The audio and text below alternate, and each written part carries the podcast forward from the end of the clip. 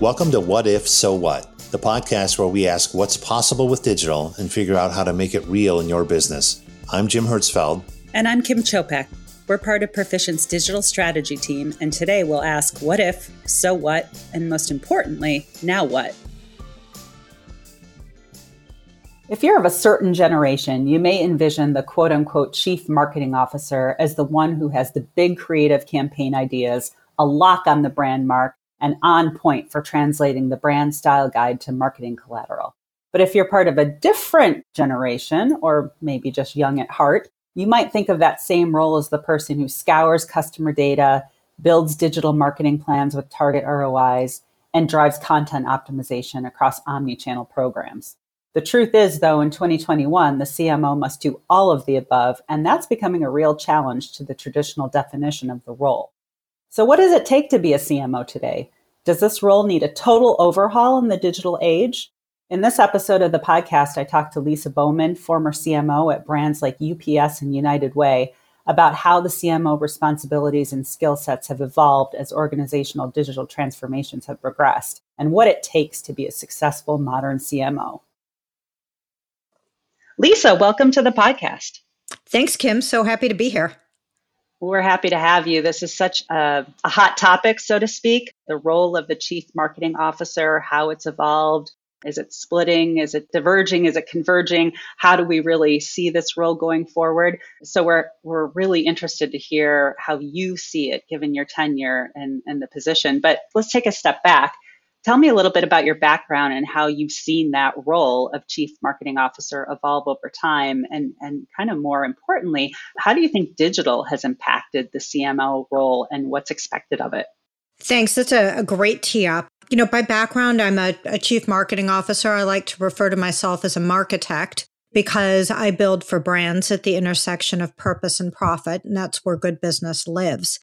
So I've spent the last 10 years working in a CMO role, both in a corporate foundation and for a true nonprofit. Now I do consulting with organizations that are looking at how they infuse purpose into their organizations because that is also so very important. But I, to your point, I really think that over the past five to seven years, and specifically the last even three years, right, digital has so impacted the role of the CMO because there's so much more data available. And I think that in the past, the marketing department was, you know, often arts and crafts. It's where you go to get brochures or pretty posters. And today, marketing is more than ever, I think, a strategic partner to the business. Um, it's responsible for growth via demand gen and responsible for data and analytics in some cases, as I was in my last role. So I think that the role of the CMO is actually getting a lot bigger, and you're starting to see it become far more common, too, that CEOs are actually former CMOs. And I, I really attribute that to the fact that, candidly, the CMO is the one that's so close to the customer and knows the customer. And that's the key thing for any business to be successful is knowing the customer and being able to meet their needs. That's such a great point. And you talk about even in the past three years. Is this because you feel like data maybe has become more usable, more available? Uh, what has happened specifically in the last three years that you think has really pushed it forward? I think the digital has definitely provided, right, a wealth of insight via data. And we didn't have that before. I'm not saying it's new just within the past three years, but things are evolving and changing so rapidly. You know, not to date this, but if you think about what's happened during COVID and how digital transformation has happened overnight, the amount of data and the behavioral change and the insights on that that are available to marketers have even changed rapidly over the past six months, past year. And I think that's going to continue. But I really think that it's more about what we can understand from that data. Old metrics, you would by day parts um, today, when you're buying digital, you know who's interacting with your brand, what time of day they're interacting, what else they're interacting with. And all of that helps us to get a 360 view of the customer that we didn't have previously. Yeah, that's a great point. And maybe that brings me to my, my next question. If you think about the CMO role, their daily activities, And let's just talk about today because you're right. Maybe even six months, a year ago, it would have been different. But if you think about how they spend their day broken into a pie chart, well, to start with, any slice of pie looks good to me. I'm a pie eater. Um, and to me, apple pie is actually a breakfast food because it's got fruit. So, um, yeah, oh, you know, I really think that that pie today is cut into a lot more pieces than it used to be. You know, in the past, maybe it was a pie that served four or six, right? It was sort of creative and brand and sometimes communications. But today, those slices are a lot skinnier. You've got data, you've got digital, you have growth, you have customer experience. And I think there's a new ingredient to that pie too that's going to come forward and create a new slice, which is really the EX or employee experience. And I think that what we're going to see moving forward is that as purpose becomes so much more important to brands with Gen Z coming into the workplace because that's a non negotiable for them. I think to some extent, the EX is going to be almost as important as the CX because those employees and the experience that they have with your brand, they're your brand ambassadors. And if they're bought into the brand and the purpose of the brand, that is going to come through in every piece of what they do for your company every day and translate to the customer and help the customer experience to be a superior one. So I think we're going from, you know, like I said, those big slices of pie to skinnier slices and looking at things like growth. A lot of CMOs today are responsible for growth, they're responsible for data and analytics. Traditionally, they really were only responsible for the very, very top of the funnel with awareness. And today they're starting to permeate down a couple levels with the responsibility for growth, filling it up through demand gen, but then also starting to really push it through for the sales folks to sort of that midpoint, allowing the sales folks to grab it and pull it through the bottom and, and close the sales. Yeah, I mean, I have definitely witnessed that myself. And I've seen a lot of, I'll say, more traditional CMOs who were always on the brand side um, and awareness side, as you're saying, really struggle with being challenged on show me the money you know i'm i don't care about impressions i want to know conversions i want to know what channels my customers are coming from. I want to know what my ROI is on my paid media spend. And a lot of these traditional CMOs really have not been able to bridge that gap or pull in the right people to augment that skill set. So I'm wondering if you had like an ideal candidate if you were to kind of write a recruiting you know job description for a modern cmo what would that look like where would you start to look for kind of the perfect candidate or is there a perfect candidate you know, I don't know that there is ever a perfect candidate for anything. But what I would say to that is that a lot of your CMOs tend to be a little bit older by virtue of having that experience, right? You've got to go through those experiences, sort of climb the ladder to get to that role. And therefore, so many of us did not grow up with digital and all of the technology that's there today. But I also think, to your point, many of us are traditional brand marketers. And you're right, we struggle with that because it's not necessarily intuitive to us. So I would say that one thing any candidate for a CMO should bring to the table, particularly if they don't have those skill sets native, is an acknowledgement that they don't have that skill set and a willingness to recognize that as the CMO, you don't always have to be the smartest one in the room or the one to do everything you have to know how to surround yourself with the right people that can help you get it done. And I think that's true in any leadership role, not just the CMO. So I think that we've had this sort of generational divide, if you will, where you've got boomers and Gen Xers that in many cases have traditionally been the CMOs, but then you've got millennials coming up right through the ranks that have a very different skill set and I think the perspective has been that, well, they're they're younger. What do they know? They haven't had the years of experience that I have. And the years of experience count for something, but there's a big knowledge gap with not having grown up with some of the technology. Yeah, absolutely. How how have you personally adjusted to that scenario? You know, it's been a challenge, no doubt. I didn't grow up a digital native and I've had to learn. So it's a matter of educating myself formally I've been pursuing a certification in digital marketing. It's part of how I've used some of my time this past year is to really make sure that I have a good understanding But I also recognize that I don't know hands on how to do SEO. Do I know how to hire somebody that's really good at what they do and will know how to do SEO? Yes, I do. And that's part of what comes with that experience is knowing how to find the right candidates, how to bring in the right people to form a really solid team.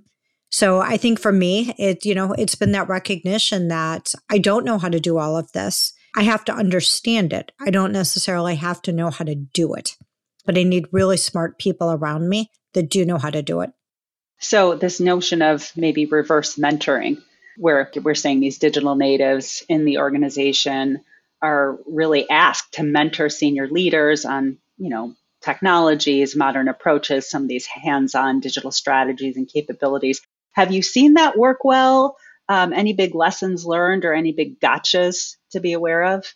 Reverse mentoring is actually something that I put into practice um, in my last role because I did have a much younger team and they look at things a little bit differently. You know, again, it's to me, that's the other facet of diversity is really that diversity of experience that people bring to the table. And so I structured that so that each quarter I had a different reverse mentor on my team that I would work with side by side that would look at what we were doing and look at strategy and where we were headed and give me their perspective on it. You know, why aren't we doing this on Instagram?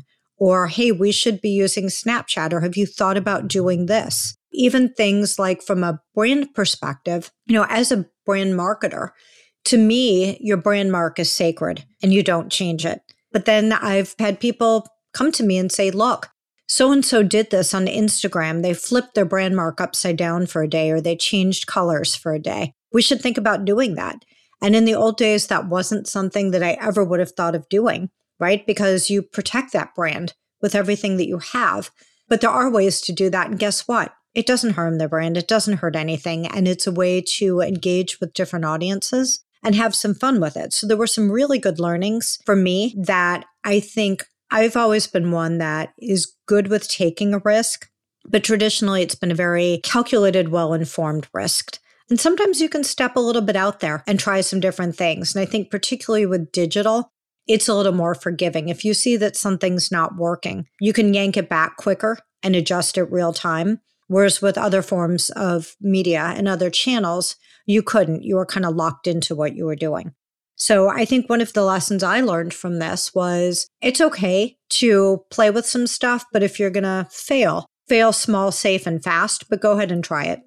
Yeah, and you you used the word before. We've had other guests that talk about brand ambassadors and my perspective on this is the CMOs used to be the brand keeper and to your point, some very controversial conversations around how to use the brand, how to project the brand they sort of evolved into the more successful ones brand ambassadors. Like, how do we leverage the strength of our brand in different ways without being so dogmatic to certain things that we would have been dogmatic about logo positioning, horizontal, vertical layouts, things like that. And I think when we're talking about generational differences, I've seen a lot of that same thing that, you know, younger generations who are more digitally native will come up with some of those ideas and really push the boundaries or get their organizations to push the boundaries under this umbrella of brand ambassadorship versus keeping it safe and sacred. I think that there's just more appetite for brands to be a little flexible because you do have the ability to do that quickly and change something up for a day, for a week, for a, special occasion or a campaign on digital, whereas you didn't have that flexibility in the past. And so I think that that's opened up a, a, whole new avenue of ways to play with a brand and maintain its integrity, but also expose the brand's personality in different ways. Yes. And the easy answer is why aren't more senior leaders looking to their younger peers for help? I guess it's ego. But is there something deeper there that you think if a CMO who's struggling on this topic were listening to this, what's what's the issue really, do you think? You know, I think it's the same as like our parents, right? If you think about it, your parents would tell you, well, when I was growing up, I did this and you just don't know and blah, blah, blah. I think it's the same thing, right? I think that as you get older, you sort of look at the tenure that you've had in a role and the experiences and the path behind you. And you intuitively assume that somebody that hasn't had the breadth and depth of experience that you do can't possibly solve that problem. That's not true. Again, it kind of goes back to diversity. Diversity is about diversity of experiences. And so you're going to roll a bowling ball down. There's more than one way to get a strike, right? You can go down the center, you can go towards the side and hit him down on an angle. But there's there's multiple ways to get that ball down the lane and knock things out. And so I think you have to leverage all of the things that you have at hand and sometimes that's just bringing a different perspective to the table and being open to doing that. That's such a great metaphor. And, you know, we've talked with other guests and have some more podcasts planned just around what does diversity mean and the real benefits of diversity. And, and it's such an excellent point is how do you get diversity and results, positive results if you don't have diversity in the inputs? I think it's great. If you were hiring somebody today, or if you were, you know, giving advice to someone who was just starting their career in marketing, what would you tell them to focus on? I think there's two things, you know, and and I have worked quite a bit actually with some folks that are just entering the market and entering the market, albeit at a really challenging time given the state of the job market. I think the one thing I would absolutely advise somebody to do is to find a mentor and have somebody help guide you. You know, there's nuances when you're new to the workplace that are not just how do I get my work done? But what is the corporate culture here? What are the norms? What's okay and not okay? And those don't really sit in a handbook. Some of those you have to learn through experience. I remember years ago when I first started at UPS, culturally, the big thing there was that you would meet people in the cafeteria for coffee. We weren't allowed to have coffee in our offices or in our cubes at that point in time. So I had learned that very early on. And as I was networking and meeting new people, I was finding that I was literally spending a good part of my day in the cafeteria because I would say, Oh, it's so nice to talk to you on the phone. Can we meet in the cafeteria for a cup of coffee? That was a cultural thing. But to me, it was sort of counterintuitive. I'm like, if my boss sees that I'm sitting in the cafeteria all day holding court at a table with different people, are they going to wonder if I'm getting any work done? But culturally, that was fine. That was how people got things done. And it really was that it was a combination of who you knew and who you were networked with that helps you to get things done. And I think that there's no guidebook, and you don't learn that in school. So you come out of school with textbook knowledge, sometimes not a lot of hands on knowledge. The other thing I would tell somebody is, at least for me as a leader, the difference between somebody doing as expected in performance and exceeding performance is the person that's always raising their hand to say, What else can I do? How can I help? What can I take on? And steps out of their lane, if you will, to try and, and grab something else, because that to me says that they're looking to learn, they're looking to do other things, and they'll put forth that extra effort. And that's the differentiator to me, performance wise. So I would also tell somebody Find some things that you can raise your hand for that will be new to you, that will help you learn, but that will also show your boss that you're willing to go that extra step, even when your plate is full. That's such great advice, Lisa. I'm going to have you call my kids, who uh, one is out of college looking for a job, one is in her last semester. Both have communications degrees. So they're going to need your advice on that one. But getting back to the kind of the CMO role, uh, kind of the same question, really. If there's one piece of advice you could give a CMO who's in a senior leadership position, who's really finding their role changing, sort of that who moved my cheese situation, what would you tell them? You know, I think as humans, we're naturally resistant to change, right? It's by far the minority of people that really embrace it and are good with it. So many of us like things just the way they are. And I think that we've certainly had a lesson over the past year or so in how things are changing and how adaptable we are, even when it comes to companies before who wouldn't, you know, embrace working remote and have now realized that guess what? People really will work from home. They will do their job. So I think the one thing I would say is that if you're going to grow and if you're going to adapt and thrive in this new environment, you've got to get comfortable with change because change is a given. It's going to happen. You've got to be able to thrive a little bit in ambiguity. Everybody's got a different tolerance level for that, but things are changing and they're changing fast. So I think you've just got to get comfortable with the fact that things are going to change and recognize that It's just the way it is. Some people can do that, some people can't. And I think the people that can't do that and can't adapt to that are going to find themselves sitting on the sideline. If you're somebody that can really be flexible and adaptable and look forward at what's happening and figure out how to quickly pivot to that, those are the folks that are really being successful today. Well, Lisa, thank you so much for your time. This has been fabulous. I have a new metaphor around the strike strategy that I'm going to use now all the time, and I will give you credit for it. But we really appreciate your time and your thoughts and intelligence here. Thank you so much for joining us today. Thanks. It's been a great conversation. Now it's time for our namesake segment What If, So What, and most importantly, Now What?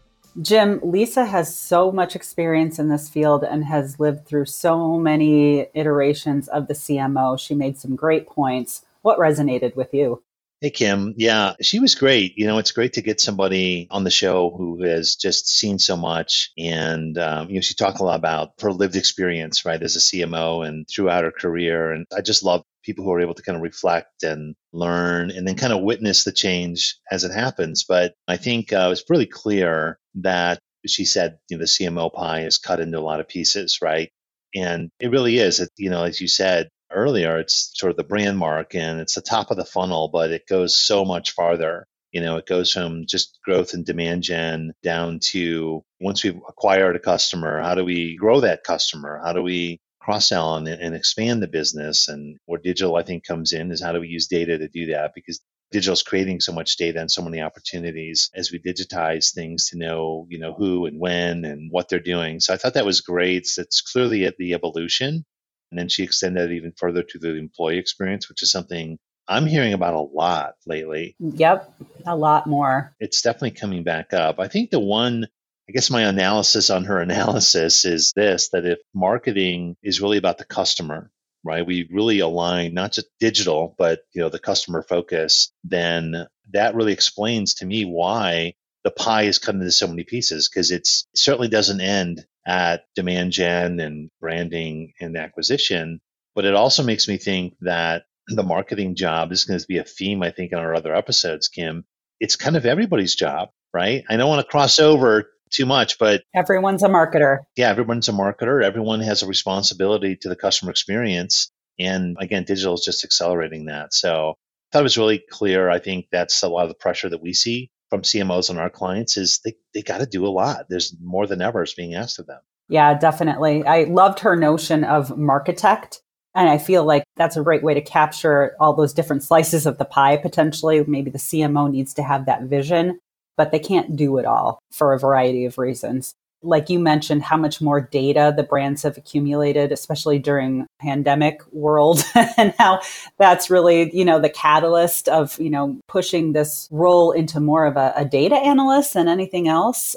I started wondering even though there's this notion of a architect and a vision and the cmo can kind of steer the ship are cmos really going to be sliced too thin? You know are we going to see different roles at the c suite level start taking some of those responsibilities over from the CMO and new titles altogether that just align with people's backgrounds and skill sets. You brought it up that this notion of the employee experience really driving the success of the brand experience. How do you modernize that, the employee experience yeah. under a digital operating model? Really understated.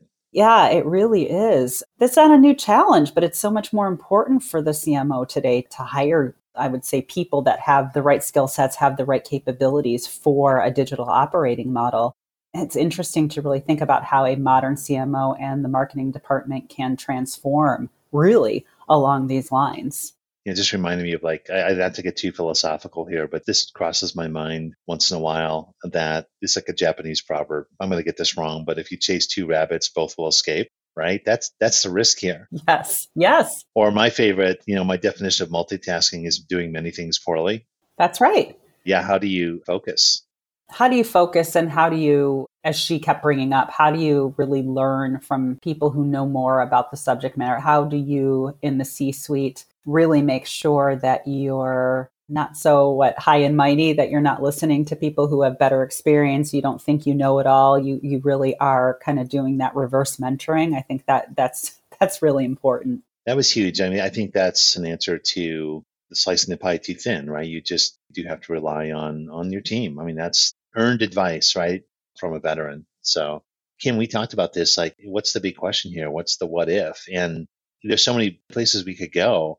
I think the big what if here is what if your job title was never really established? What if it was just always changing? You know, we hear CMO, we hear CXO. Maybe that's the big question here is rather than focusing on all the rabbits, you know, like what's the rabbit I have to chase after? And maybe this quarter or this year, it's one thing. And a year from now, or six months from now, or maybe tomorrow, we shift the focus into something else. What if your job title was just going to have to evolve the rest of your career?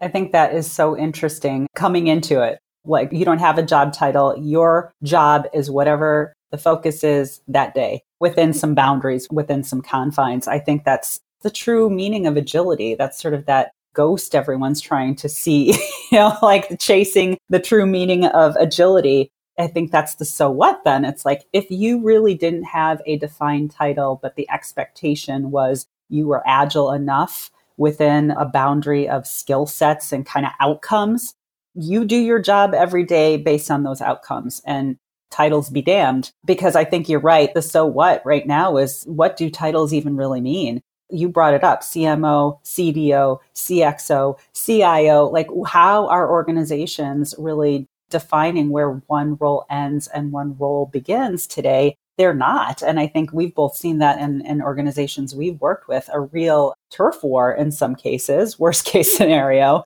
Best case scenario, they are starting to figure it out along those lines, but there's still kind of those holdouts I've seen in senior leadership where they really don't want to change, like we talked about. And I think Lisa mentioned the proverbial who moved my cheese.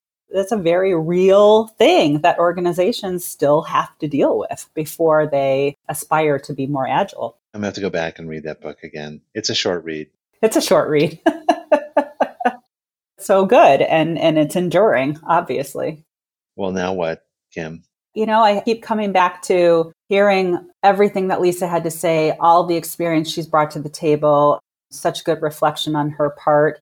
And then seeing that the seismic shifts in digital opportunities for brands, especially in the last year, feels like the biggest nut to crack here is really examining the operating model. And that could go back to the absence of roles and titles and, you know, defined responsibilities. But I think a, an organization who really aspires to be more agile and understand how the marketing organization can evolve is really about measuring the maturity model around quote unquote digital and then understanding how the marketing organization from the CMO on down fits into that new model.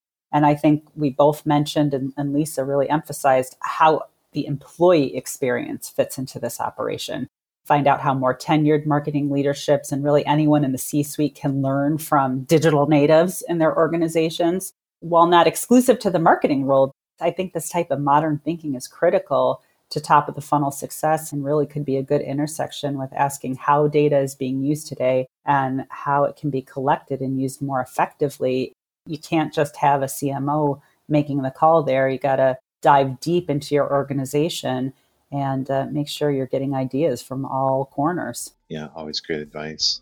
Well, Kim, I'm going to go work on my new job title. Oh, I thought we didn't have titles anymore. Just jobs. Thanks, Jim. All right. Thanks, Kim. You've been listening to What If So What, the digital strategy podcast from Perficient with Jim Hertzfeld and Kim Czopek. We want to thank our Perficient colleagues, JD Norman and Rick Bauer, for our music today. Subscribe to the podcast and don't miss a single episode. You can find this season along with show notes at perficient.com. Thanks for listening.